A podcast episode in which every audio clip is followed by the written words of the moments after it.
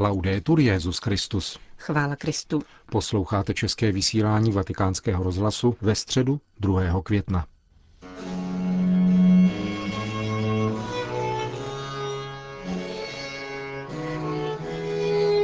Na dnešní generální audienci svatého otce přišlo na náměstí svatého Petra asi 40 tisíc poutníků, mezi nimiž byla i početná skupina věřících z České republiky, kterou papež pozdravil česky.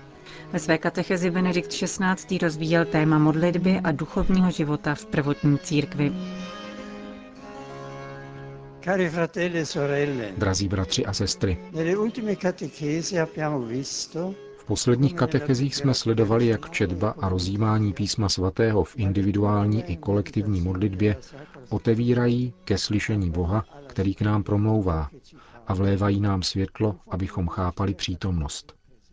Dnes bych chtěl hovořit o svědectví a modlitbě prvního mučedníka církve svatého Štěpána, jednoho ze sedmi mužů vybraných, aby se věnovali charitativní službě potřebným. Ve chvíli svého mučednictví, jak je podáno ve skutcích apoštolů, se znovu ukazuje plodnost vztahu mezi božím slovem a modlitbou. Štěpán je odveden před veleradu a obžalován, neboť prý prohlásil, že Ježíš rozboří chrám a změní ustanovení, která máme od Mojžíše. Během svého života Ježíš skutečně předpověděl zničení jeruzalémského chrámu. Zbořte tento chrám a ve třech dnech jej zase postavím.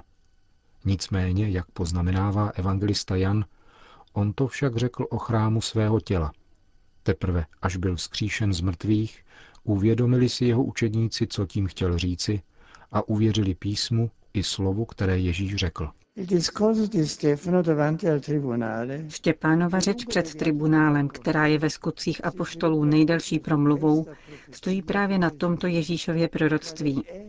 On sám je novým chrámem, zavádí novou bohoslužbu a nahrazuje starozákonní oběti darem sebe samého na kříži. Štěpán chce dokázat, že obžaloba, která jej viní z toho, že chce změnit Možíšova ustanovení, je neopodstatněná a představuje svůj pohled na dějiny spásy, na smlouvu mezi Bohem a člověkem. Interpretuje tedy celé biblické podání, průběh dějin obsažených v písmu svatém, aby ukázal, že vedou k místu definitivní přítomnosti Boha, kterým je Ježíš Kristus, zvláště jeho umučení, smrt a zmrtvých stání. Z tohoto hlediska chápe Štěpán také svoji existenci Ježíšova učedníka a následuje ho až k mučednictví. Rozjímání písma svatého mu umožňuje chápat jeho poslání, jeho život a jeho přítomnost. Je přitom veden světlem Ducha Svatého, svým důvěrným vztahem s pánem, takže členové velerady viděli, že se jeho tvář podobá tváři anděla. Toto znamení boží pomoci odkazuje k rozzářené tváři Mojžíše, sestupujícího z hory Sinaj, poté, co se setkal s Bohem. Svoji řeč začíná Štěpán od povolání Abrahama, jenž putuje do země, kterou mu ukázal Bůh a vlastní ji pouze jako příslip. Potom přechází k Josefovi, kterého bratři prodali, ale Bůh mu pomáhal a osvobodil jej. A dochází k Mojžíšovi, který se stává nástrojem Boha, osvobozuje jeho lid, ale několikrát také u lidí naráží na odmítnutí. Těchto událostech, jak je podává písmo svaté, jehož nábožným posluchačem je Štěpán, vždycky vystupuje Bůh, který neúnavně vychází člověku vstříc, třeba že často naráží na zarputilý odpor – a to v minulosti, přítomnosti i v budoucnosti. V celém starém zákoně tedy spatřuje předobraz události samotného Ježíše, božího syna, který se stal tělem a který se jako praotcové setkává s překážkami, odmítáním a smrtí. Štěpán se v souvislosti se stavbou Jeruzalemského chrámu vztahuje k Jozuovi, Davidovi a Šalomounovi a uzavírá slovy proroka Izajáše – můj trůn je nebe a podnož pro mé nohy je země. Jaký pak dům mi chcete vystavět, pravý pán, anebo které je to místo, kde bych bydlel? Což to všecko nestvořila moje ruka? Ve svém rozjímání o božím jednání v dějinách spásy Štěpán poukazuje na ustavičné pokušení odmítnout Boha a jeho jednání a prohlašuje, že Ježíš je o ním spravedlivým, kterého zvěstovali proroci. V něm je Bůh přítomen jedinečným a definitivním způsobem. Ježíš je místem opravdové bohoslužby. Štěpán nepopírá význam chrámu v určité době, ale zdůrazňuje, že Bůh nepřebývá v budovách, které vystavěly lidské ruce. Novým opravdovým chrámem, ve kterém přebývá Bůh, je jeho syn, který přijal lidské tělo, je to Kristovo lidství, z mrtvých vstalý, který schromažďuje a sjednocuje národy ve svátosti svého těla a své krve.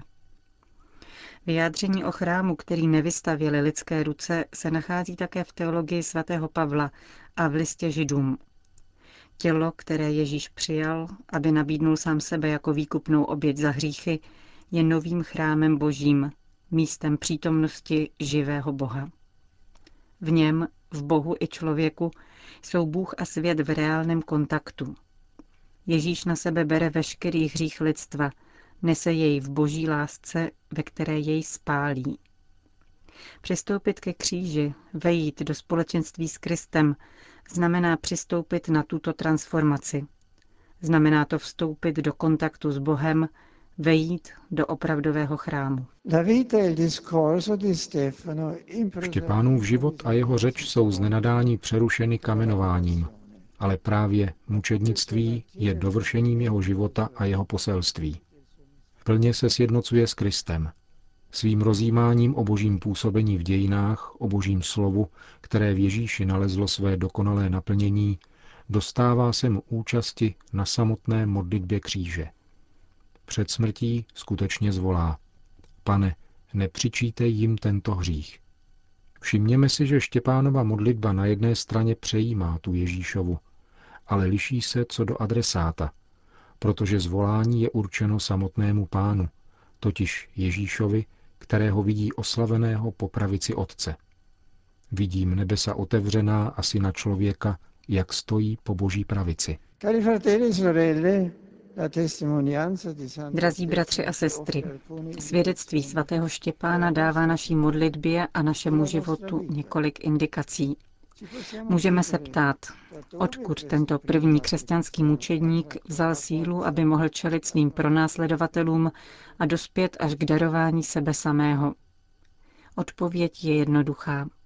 Ze svého vztahu s Bohem, ze svého společenství s Kristem, z rozjímání o dějinách spásy a odezíráním božího jednání, které dosáhlo vrcholu v Ježíši Kristu.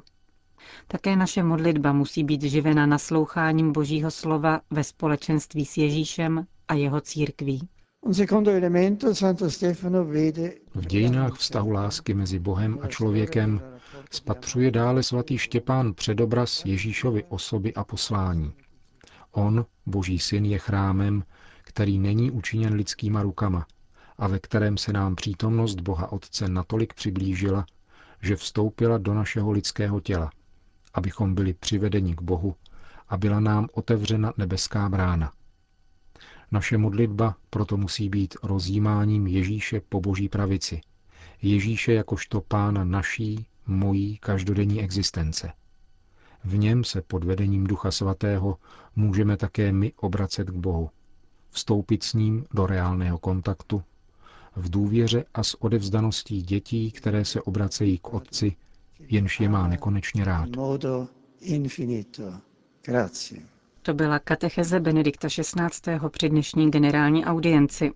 Poutníky z České republiky pozdravil papež těmito slovy. Srdečně zdravím poutníky z České republiky, sejména z farnosti Lidečko a Hověsi a ti vaši pouty hrobům apostolů v této radostné velikonoční době.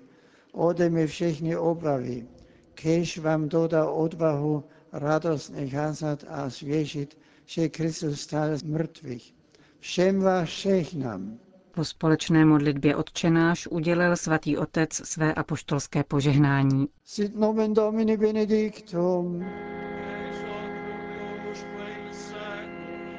Adiutorium nostrum in nomine Domini.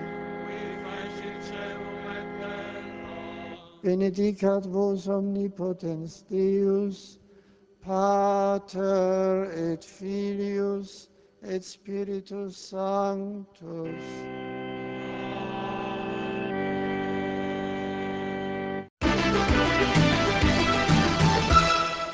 Další zprávy. Vatikán. Chtěl jsem dát svatému otci osobní dárek, který by jej skutečně potěšil a zároveň by představoval něco ryze českého. Jelikož vím, že rád hraje na klavír, byly noty logickou volbou. Vybrali jsme proto nejlepší díla českých skladatelů pro klavír a věříme, že ve Vatikánu bude znít česká hudba. Řekl v závěru dnešní generální audience ministr zdravotnictví České republiky Leoš Heger. Do Vatikánu přijel na dvoudenní pracovní návštěvu, při níž ho doprovází plzeňský biskup František Radkovský.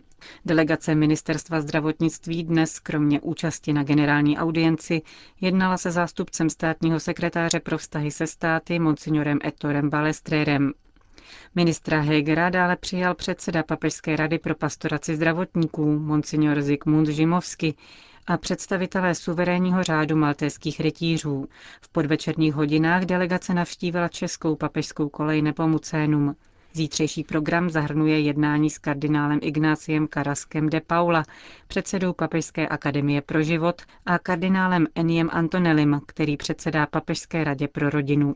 Hlavními tématy jednání s představiteli svatého stolce jsou paliativní a hospicová péče, duchovní služba ve zdravotnických zařízeních a etické otázky reformy českého zdravotnictví, konkrétně nový zákon o zdravotních službách, který zavádí tzv. institut Living Will. Tento koncept dříve projevených přání umožňuje i českým pacientům sepsat svou vůli ohledně případné budoucí léčby, pokud by se například ocitli ve stavu těžkého bezvědomí a nemohli by rozhodnout o svém osudu. Na pořadu jednání je také otázka majetkového vyrovnání katolické církve se státem. Jak uvedl ministr zdravotnictví během dnešních jednání, nalezl s představiteli svatého stolce zhodu v tom, že církve budou navrácený majetek spravovat svědomitě a ku prospěchu všech, o které pečují. Vatikán. Caritas Internationalis má ode dneška nová statuta a vnitřní směrnice. Dokument Vatikánského státního sekretariátu zavádí některá upřesnění a právní změny v této federaci združující v současné době 162 národních charit. Dekret kardinála Bertoneho potvrdil papež 27. dubna a v platnost vstupuje okamžikem zveřejnění. Nové předpisy doplňují chirograf Durante l'ultima cena během poslední večeře, který Jan Pavel II. v roce 2004 udělil Caritas Internationalis veřejnou kanonickou právní personalitu. Interpretuje dispozice 8 let starého papežského dokumentu a reguluje všechny aspekty činnosti této Mezinárodní federace církevních charitativních organizací ve vztahu ke svatému stolci. Paříž. S druhým vatikánským koncilem je to jako s fotbalem nebo politikou. Všichni o něm mluví, ale málo kdo se v něm opravdu vyzná. Glosuje anonymní čtenář Lacroix na jednom z internetových fór a zároveň se slovy chvály pro abecedu koncilu, kterou tento francouzský katolický deník publikoval. Chronologický přehled doplněný o úvod Frederika Muniera pomáhá zařadit jednotlivé koncilní dokumenty do historického kontextu. Jak si všímá také vatikánský deník Observatore Romano, francouzský protějšek odpovídá i na elementární otázky typu co je koncil, k čemu slouží, kdo byli protagonisté druhého vatikánského koncilu a nabízí klíč ke čtení koncilních dokumentů od Lumen Gentium po Dei Verbum.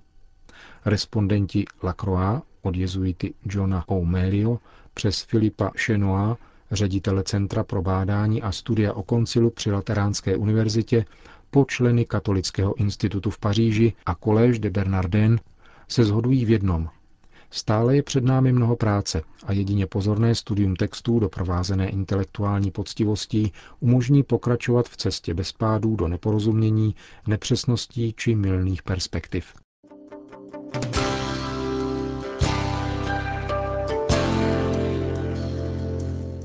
Končíme české vysílání vatikánského rozhlasu. Chvála Kristu. Laudetur Jezus Christus.